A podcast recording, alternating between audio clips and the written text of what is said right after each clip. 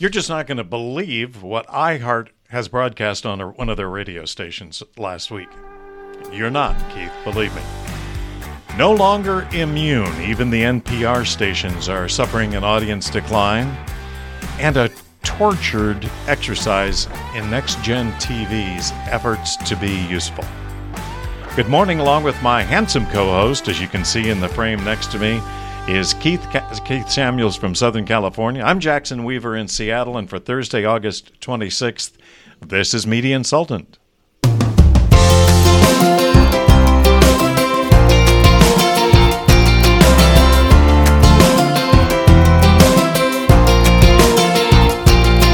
You know, Keith, in addition to our regular opinions and, uh, shall we say, wise ass comments here on Media Insultant, we're doing a couple of special interviews that we hope will offer people in media, in particular radio broadcasters, a uh, real hope at getting some better tools to work with over the next couple of weeks. And along that line, you saw a recent ad in LinkedIn for a sales rep that caught your attention, and I thought this was really relevant in terms of one of the shows we've got coming up next week. You want to talk about it? Yeah, it was interesting. It popped up in my feed yesterday as I was doing show prep you know, because we do prep for this show somewhat. And, and LinkedIn seems to think I'm looking for a job. And their AI, their algorithm, because I, I click on these jobs because they're typically at stations or at companies that you and I talk about or we worked for or we know the hiring manager. And in this case, it was Sinclair Radio, Seattle. And our old friend Gary Greenberg had posted this position for a sales opening at Sinclair's radio stations in Seattle, which, as we talked about months ago, have already been sold and soon to be closed and owned by Lotus Broadcasting. So, um, you know, so Gary, I guess, has gotten the green light to hire, even though the company's going to be having his group of stations will be owned by a new owner here. I think probably in September, as early as next month, perhaps when they close. So I, you know, so I clicked on the ad. I went, "This is great. Let me see what Gary's posting." And sure enough, the job has been posted for 14 days. You know how LinkedIn shows you how long the job's been posted for, and it usually shows you how many applicants, how many people applied for this job through LinkedIn. And the number of people that applied for this job, poor Gary, on LinkedIn, zero. A in two nada. weeks. In, in two 14 weeks. days, no applicants. And this just gets to a point that we talked about with our upcoming guest, Lucy Rice, about the challenges that managers in media, sales managers in media, are having finding salespeople because no one, and according to Lucy, she's never seen it this difficult, wants to apply for a media sales job. They'll apply for other jobs at stations, but not ad sales. Sales is, ooh, you know, uh, I guess a nasty word, but it's really amazing. And so when I saw this you know, ad, and poor Gary's trying to get applicants and people to apply for this job, he should call Lucy because Lucy, in our interview with her, talks about what she's doing to get out there and get get qualified candidates for these positions. It's a great interview. Uh, don't miss seeing Lucy when she comes on.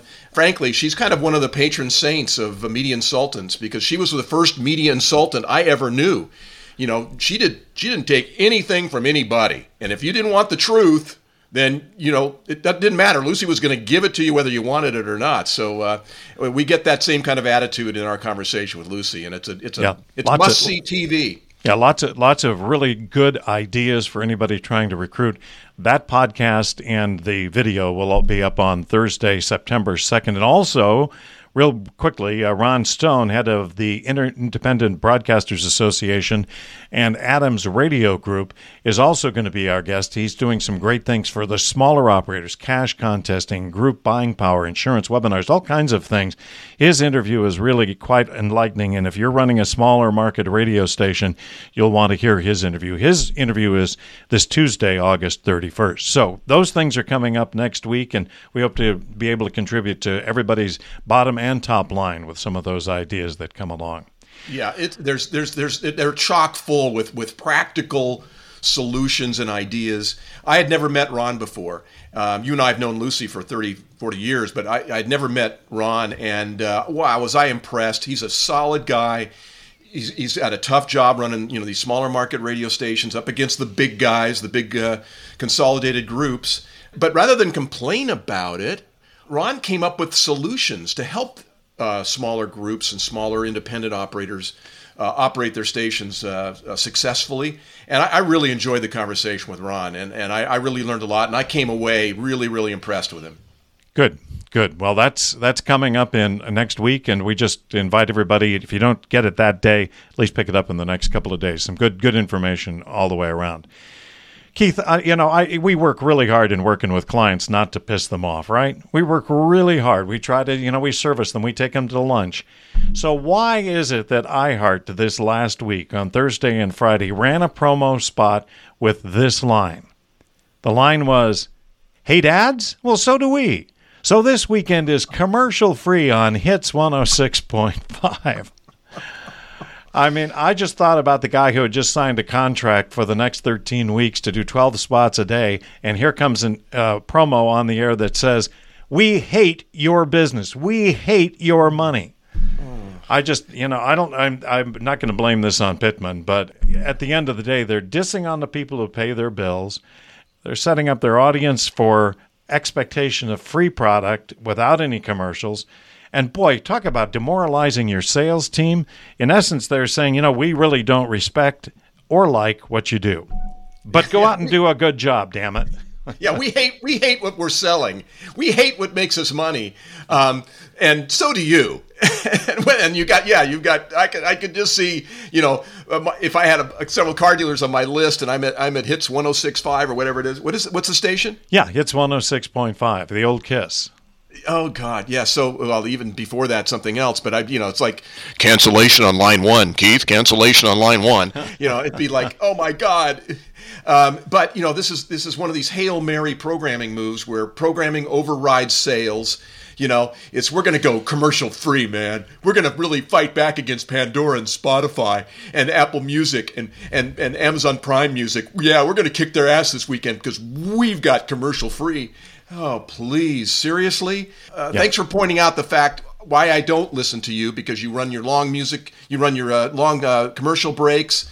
Uh, I don't have time for that. I just go somewhere else. Or Sirius XM, for example, you know, commercial free music there. So it's just a, a desperate play, and and it rarely ever works. And if they do spike in the ratings, the buyers, like Melissa Durfee, who we had on uh, last week, would say, no, you know what? You get non-commercial for that. I, am not buy, I'm, I'm not buying that number because that's not your uh, your regular number. So. Well, and all radio stations have had a decline in audience. We all know that. It, uh, it's accepted. Uh, there was a study that came out the other day that Nielsen did that uh, the public radio station listening levels over the last five years have dropped about 16.5%, which I think is probably in line with commercial radio stations. And it's interesting, though, because the stations with the news talk formats had the smallest erosion, but those stations that were jazz or AAA or other music formats, they suffered hits as big as 31% decline in audience. And I think, you know, I look at this and I say, well, okay, my number one takeaway is that the unique content of news and information, and, and it's progressive uh, almost without question in most markets, is probably their key asset to maintaining an audience. What do you think about these music stations that are public radio stations also? Why did they take such a big hit? Well, a couple of things. One is um, the streamers. They you know they, they get affected. The, that same music is still is also available on Spotify and, and, and Pandora and Apple and everywhere else you know so i can find it somewhere else and and get it when i need it on demand and the other part is is that you know, they kind of push the they kind of push the envelope on this non-com, non-commercial. We're listener supported. Yeah, and then they run spots. You know, they're they're kind of just generic branding spots, but they're running commercials too, and they've got jocks. They're they're stopping down the music.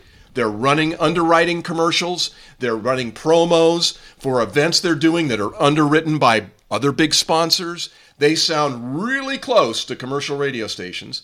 And so you know you kind of go on the music side it's not that big a difference. I mean it's maybe from a format standpoint and content but you can you can find it everywhere. So their situation is no different than it is at at your ac stations or at your your uh, your commercial chr stations or whatever. It's it's this, it's the same challenge they have in appealing to an audience that doesn't want interruption and they don't want breaks and they don't want commercials. It's really tough.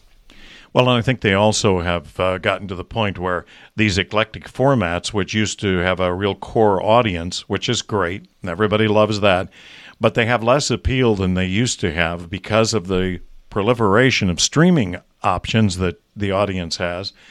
And the commercialization of it has kind of taken some of the uniqueness away from it. So I don't think you'll see that flattening out. I mean, I think radio is going to slowly fade in audience and it's got to find different ways. We talk about that all the time, different ways to compete. By the same token, at the end of the day, the commercial stations and the non-commercial stations have got to figure out ways to replace those. We'll be talking about this, uh, yeah, at infinitum. So we'll just for the rest we'll of our lives, yeah, till the very last issue of Media Insultant. Yeah. Well, and you know, uh, to television's side of the business, they've developed this thing called Next Gen TV, which is supposedly a new data transition for television, where television stations can actually transmit not only broadcast content, multiple broadcast uh, channels, but also 4K def and that kind of thing. But they also are claiming an interactive component to it because it also delivers IP, delivers internet uh, connectivity.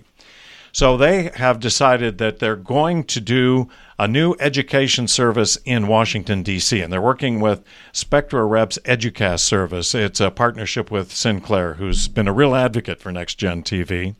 Mm-hmm. And get this, I, I, you just go, we got to walk through this so that everybody understands it because it, it'll take a minute. What they're going to do is they are going to make sure that every home that needs it will have a small device. It's about the size of a disc player, right? And it'll okay. connect to an antenna that uh, nobody ever knows what an antenna is these days, but and they'll mount that on the wall. That'll receive it, both the broadcast and the internet protocol signal that's embedded within the signal. Then okay. the device establishes a hotspot. Are you following this? A hotspot okay. for the student's computer or phone or tablet, whatever they have. Okay. So now the video, the in, the instructor who's teaching the class with NextGen can download videos, lectures, documents, that kind of thing. Okay. Okay. So, very nice. All of that work. But still, there's no backhaul on the internet. There's no two way conversation like you can get on the internet now. There's only a one way conversation. And you're talking about sending these out to homes that don't have broadband in the in the home. Okay. So once you're done with all of that, uh, the question I've got is why don't they just send somebody a couple of bucks and buy them broadband and be done with it? I mean, this I, I got to hand it to them. They're trying some different stuff, but this makes no sense. This this is this is essentially a YouTube video uh, on on the on, a, on another device that you've got to know enough how to hook up. But hooking up Bluetooth, while it's gotten easier, is still not the, the easiest thing in the world for anybody to do, and particularly if you're talking about the kind of homes that they're targeting with this, which is no broadband, low tech capability, lots of lots of issues going on in the house. So I mean, I applaud them for trying something different, but boy, this sounds to me like a real exercise in futility. Uh, well, I'm yes. sure you probably agree with me on this. well, I do. When I saw the diagram, I think it was uh, in one of the trade publications, they had a diagram of how this was going to work and uh, and and and all the different steps and chains. And I had the same reaction. I said, just just why aren't they doing a deal with the cable company? Get them a get them a, a router and give them free internet connection. You know, everybody know, is getting on the internet. They've all got smartphones. Okay, they've either if you know either they bought them or they've got subsidized spot, smartphones and smart devices. Right. all over the house. Right. So they're using data somewhere and connecting to the internet somehow. Now, obviously, if you go on a Zoom call, it's going to just go, it's just going to blow your data all over the place. But they already know how to connect to Wi-Fi with the phone. Now, just just make it possible for them because ninety percent of them have cable. Maybe you know, maybe it's a cable cable subscription subsidy, and, and just get Wi-Fi, and you solve the problem. And now you can get on those Zoom calls that that they're having with the teachers because my grandkids are you know we're zooming for a year and a half you know, and they had these Zoom appointments, and they you know they had their little workstations in their bedrooms, and they all they had the internet, and it was all working. That's the format the teaching is going on in. So why don't we match it to the format that can deliver that? Okay, and not some special crazy ass antenna device connector and still not be able to get what you need to get from uh, you know from your teacher in your school. So yeah there's no uh, interactivity and it, yeah, at least no as, as, near as i can converse. tell. so you know and, and so it's like well what, what is this about? Yeah. it, so I, I think it just confuses the kids. It's complicated for the families. And and I think it's just a desperate play to make next gen seem relevant when it's so not relevant. By the way, have and you found it, a next gen TV? No, I'm still looking. Uh, although I haven't looked in the last week. Keith and I were talking about this earlier. I started looking for a next gen TV online, and I couldn't find one. So I'm not quite sure what they're talking about when they say they're available all over the place. But we've been picking on. If it seems like we've been picking on next gen TV, we have. Yeah. We have. Well, Keith, if we had a floor director, he'd be giving us a wrap signal right now. We've run through our 20 minute show. So let's wrap it up. We do this each Tuesday and Thursday. And next week, don't forget our special interviews with Ron Stone, head of IBA, on the 31st, Lucy Rice on September the 2nd, with some great tips on media recruiting. So, as we wrap up summer with Media Insultant, Keith, thanks for joining me here. It's been just great.